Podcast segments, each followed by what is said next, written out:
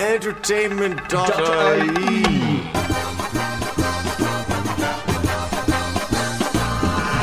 I love the way you say film. Hi, I'm Brian Lloyd, And I'm Deirdre Molumby. and this is the film show bonus sh- special episode show, I guess.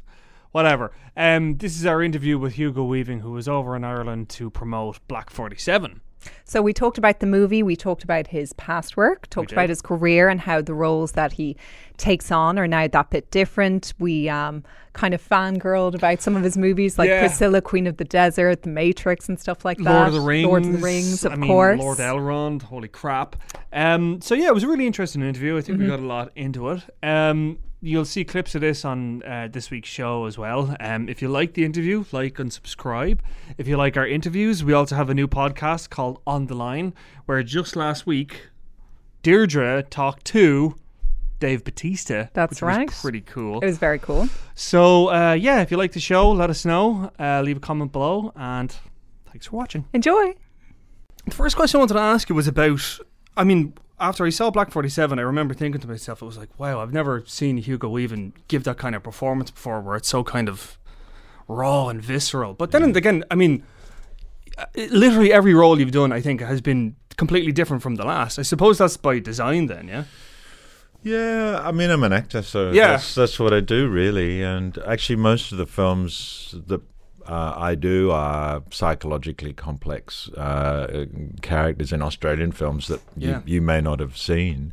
Um, but yeah, big budget film studios in America, or you know, uh, or- yeah, everything's different, and that's a that's a blessing for me. Uh, Um, I feel very lucky and privileged, but uh, I was trying to f- find things that stimulate me that are interesting to me, you know. But Mm. Yeah. In terms of finding different roles, is like moral complexity ever something that you kind of consider? Because we've seen you play very good characters, very bad characters. What I find really interesting about your one in Black 47 is you're constantly trying to guess is he a good guy, is he bad, Mm. you know, and it, it, your, your loyalties to him, I suppose, are constantly shifting. you Well, I know? think uh, he he look. He's a man. You when you when you meet him, he's so he's so damaged. Yeah. He's almost a dead man walking, and he, he he's a he's a professional soldier who's spent his life fighting for the crown. He's an Englishman, uh, and but he, he's.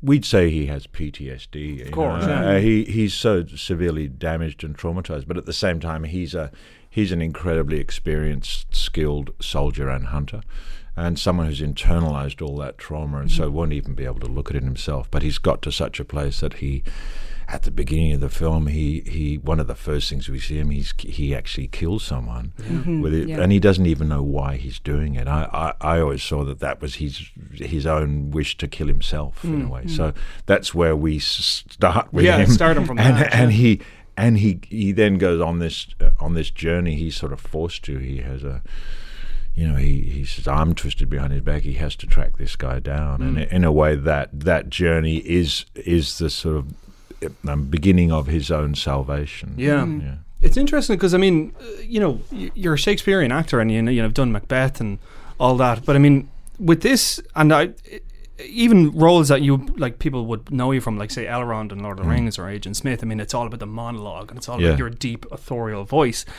Do you find though that when there's a lack, such a lack of dialogue, like in this, is that a help or a hindrance? Well, there was more dialogue originally, and really? it was pared back, and I think that was actually a very, it was a great thing. There were, there were, there were times, so so a lot of that initial stuff in the script, and a lot of the backstory, a lot of the. Uh, the, the the work you do. If you then take that out, the work is still there. The Sure. character's still there, but he's a man of few words, and he's very little to say about anything. So I think it's a great help. But knowing that all of that was there, uh, but he just doesn't need to say it anymore, is actually exactly right for Hannah. Um, I was wondering about kind of your more like um, active, you know, role in this and everything, like getting into the action, because we've seen you in more action roles in the past, but maybe kind of, you know, more full on, like with the likes of like The Matrix and all the stunts involved in that. I know that that was quite a bit far back, but do you do you like still engaging with the action ax- aspect of films as well and stunts and that? No, kind of really, it's sort of anomalous for me, really, and uh, action for its own sake doesn't interest me. Sure. it just doesn't. Uh, um, but yeah, but, I mean, the interesting thing about this particular period in this action, I mean, it, it, it's it's a very it's a very traumatic world that Yeah. we're entering into, but at the same time, the genre of the piece it's a it's a it's a revenge western, Western. thriller, really. Yeah. Oh, like and, Wales and almost. yeah, that's right. And and so there are elements of it which which you think, well, this is an action sequence. This, Mm-hmm. the, you know, um, particularly the stuff that James Frecheville, who plays Feeney, Mm. uh, has to get up to. He's he's he's he's he's trapped in a in a room in handcuffs, and there are six or seven men, and he somehow has to get out. So you have to do that in such a way and choreograph it in such a way, but it doesn't want to look like it's an action movie. Of movie. course, Sure, yeah. yeah. So yeah. the, that's that was always the um, um, getting the pa- getting the getting the genre right, getting the mm. packaging right, but Mm. maintaining the, the, the mm. truth of it, the the truth of the situation. We're, we're talking about guns that misfire. There Of are three or course, four instances where the powder's not dry enough for it to for the gun to mm. go off, and that's Yeah. a that's a sort of refrain that's Yeah. repeated. So. You have to rely on all sorts of other things. It's Yeah. like a bar brawl, barroom brawl, Mm. really. Yeah. People fighting for their lives, and that's exactly the world we're in. You know? Yeah. Yeah, so it's more about it being like an organic part of the role as opposed to you kind of going for a genre. No, I would never be yeah. attracted to a, a role based. I mean, I'm too old now, and I kind I was going to say, specific, I mean, Yeah, I you mean, know, the idea of fighting the, the way training the way we did for the Yeah, Matrix, sure, like yeah. ah, I thought I was too old for that anyway. but Maybe uh, you like break your doing hip or something. do- like, yeah, doing kung Oh, fu when you're gosh. thir- starting to learn kung fu when you're 30, whatever I was at the time, was um was pretty full on. So, Yeah. uh, I can imagine. yeah, it was good. We got very fit, but uh, You wouldn't wanna- I wouldn't wouldn't want to be doing that all the Yeah, time. Christ. yeah. And the guys who were teaching us, all these Hong Kong wire team guys, who th- they were all like walking around like the the walking walking wounded. They all Yeah. had hip issues and problems, and you That's know. right. Uh, so, but uh, yeah, anyway. So. I mean, it's just because uh, on this show, I mean, we're absolutely huge fans of Keanu Reeves. I mean, I and he, I, I, I know you've mentioned before that you know, action for action's sake is not something that you would be interested in. But I mean, and I know you've talked before about you know larger budget films and the fact that smaller films move more quickly and it's Mm. more kind of immediacy. I mean, do you foresee yourself ever going back, or I mean, is it purely just a case of what's the, what the text is and what the role is that you'd go back to something along those lines? Um, yeah, it's usually w- It's what what presents itself Yeah. next, and uh, what you're interested in, and wh- where where you're heading. There's some some design and some just, Career. Yeah, what's what's what's ahead. I don't generally think uh, things in in terms of the career. No, I'm not good at doing that. I'll just I'll just yes Follow see- your nose. see- yeah, follow. Yeah, it's an instinctive thing, really. Yeah. The um, I wanted to ask you one just a uh, just because I know there's been a lot of talk about it, and again, it's one of those roles, and I say this honestly. I mean, I, I really do think your performance in Lord of the Rings was incredible. Like it was such a heartfelt performance. I mean, that speech with you and Arwen when, when he tells her about you know the future of the, the two of them. I mean that. I swear, I watched it last night. That fucking thing brings me to tears. Like it's so beautiful.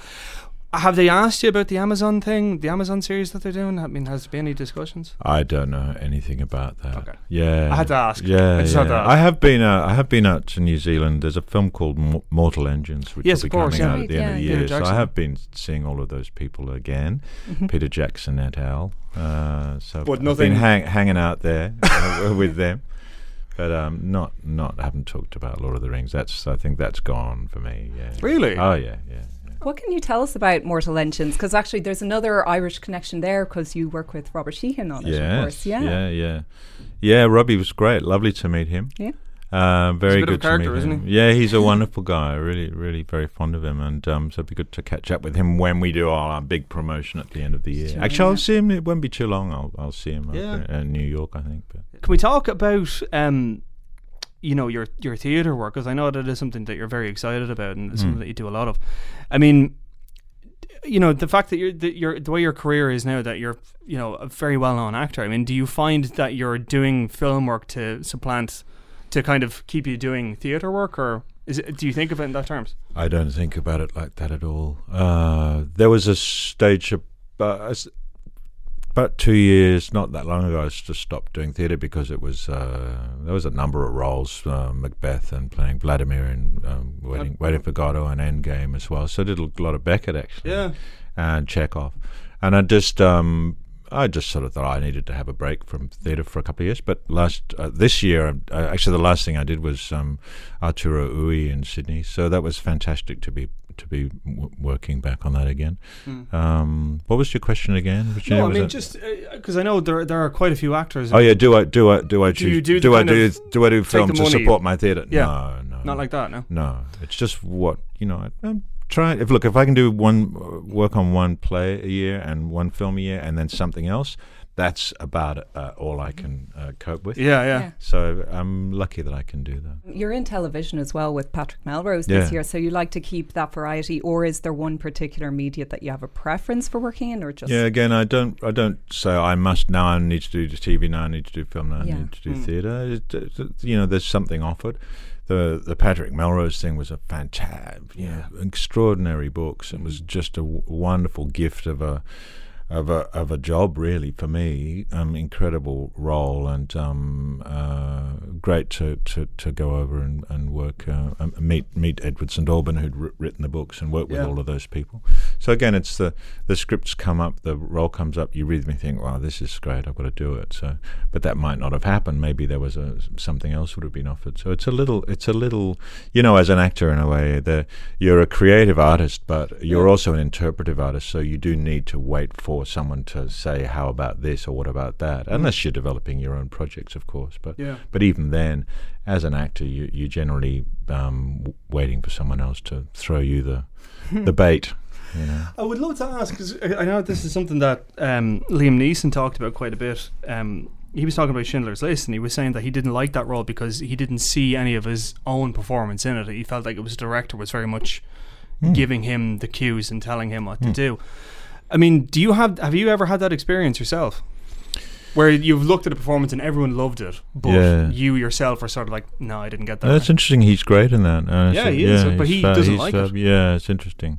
Um, well, I mean, Schindler. I mean, really, he's he's a man who's trapped in he he's trapped in a in, in in a world, and he's trapped in a machine. He's trapped in a in a way of doing things, and he he he's forced to circumvent that in a in a in a in a in a very um, uh, he- he's it's buried and no Yeah. no one can see what he's doing otherwise his cover's blown so he, he he in a way has to has to Play be one thing and yet not be that thing Yeah. so that's probably why as an actor you, you sort of bur- buried all your intentions you buried buried everything the character Mm. has so that's perhaps that's why it's not something that's um, declared the character isn't declared and uh, Oh, that's but that to me is a fascinating. That's a fascinating character. That's some, Yeah. someone who's incredibly kind of compromised, uh, and yet they've got a they sort of have a have a need that even they don't understand to to to, to move towards a conclusion that they don't even know what that's going to be. You know, Mm. so that's a that's a real gift. Dee, I'll give you the last question before we uh, wrap it up. Oh, um, I'm I'm gonna geek out a bit for this question if that's okay. that's all right. Because um, obviously, you know, you probably get asked about Lord of the Rings and the Matrix all the time, but a movie of yours I absolutely adore is Priscilla, Queen of the Desert. That is a movie that is just so full of color Mm. Yeah. and joy and just Beautiful. feel good pa- factor and music. Um, it turns 24 years old this year. Um, do you have any fond memories when you think back to the shoot? Oh yeah. Give us one. Give it, one, it one was it was the it was the film that we were all everyone involved on that. It was like the time of our lives we Yeah. had making that. Really, uh, it was it was such an extraordinary idea. You get okay, three drag queens on a bus going out into the de- into the red centre of Australia. You go okay, I'm in. Don't so tell me. Don't like, tell me yeah. anymore. I'm in. you know? yeah. Uh, and we did we we shot the beginning and the end of the film um, in Sydney. So we had the end and the beginning, but then we went on the journey and we kind of shot pretty chronologically as we traveled and had travel days. So the whole experience of making that film was an absolute. Uh, it was an insane delight. You know, it really was. It was a very special time, and uh, so I think that joy that we experienced and the madness we experienced is, is kind of on the screen. On the screen, yeah. Yeah. Yeah. Okay, we are really out of time, so we're going to leave it there. A pleasure talking to you both. I love this country. What's left of it? The scenery. You peasants are all the same. No appreciation of beauty. Beauty would be held in much higher regard, sir, if it could be eaten.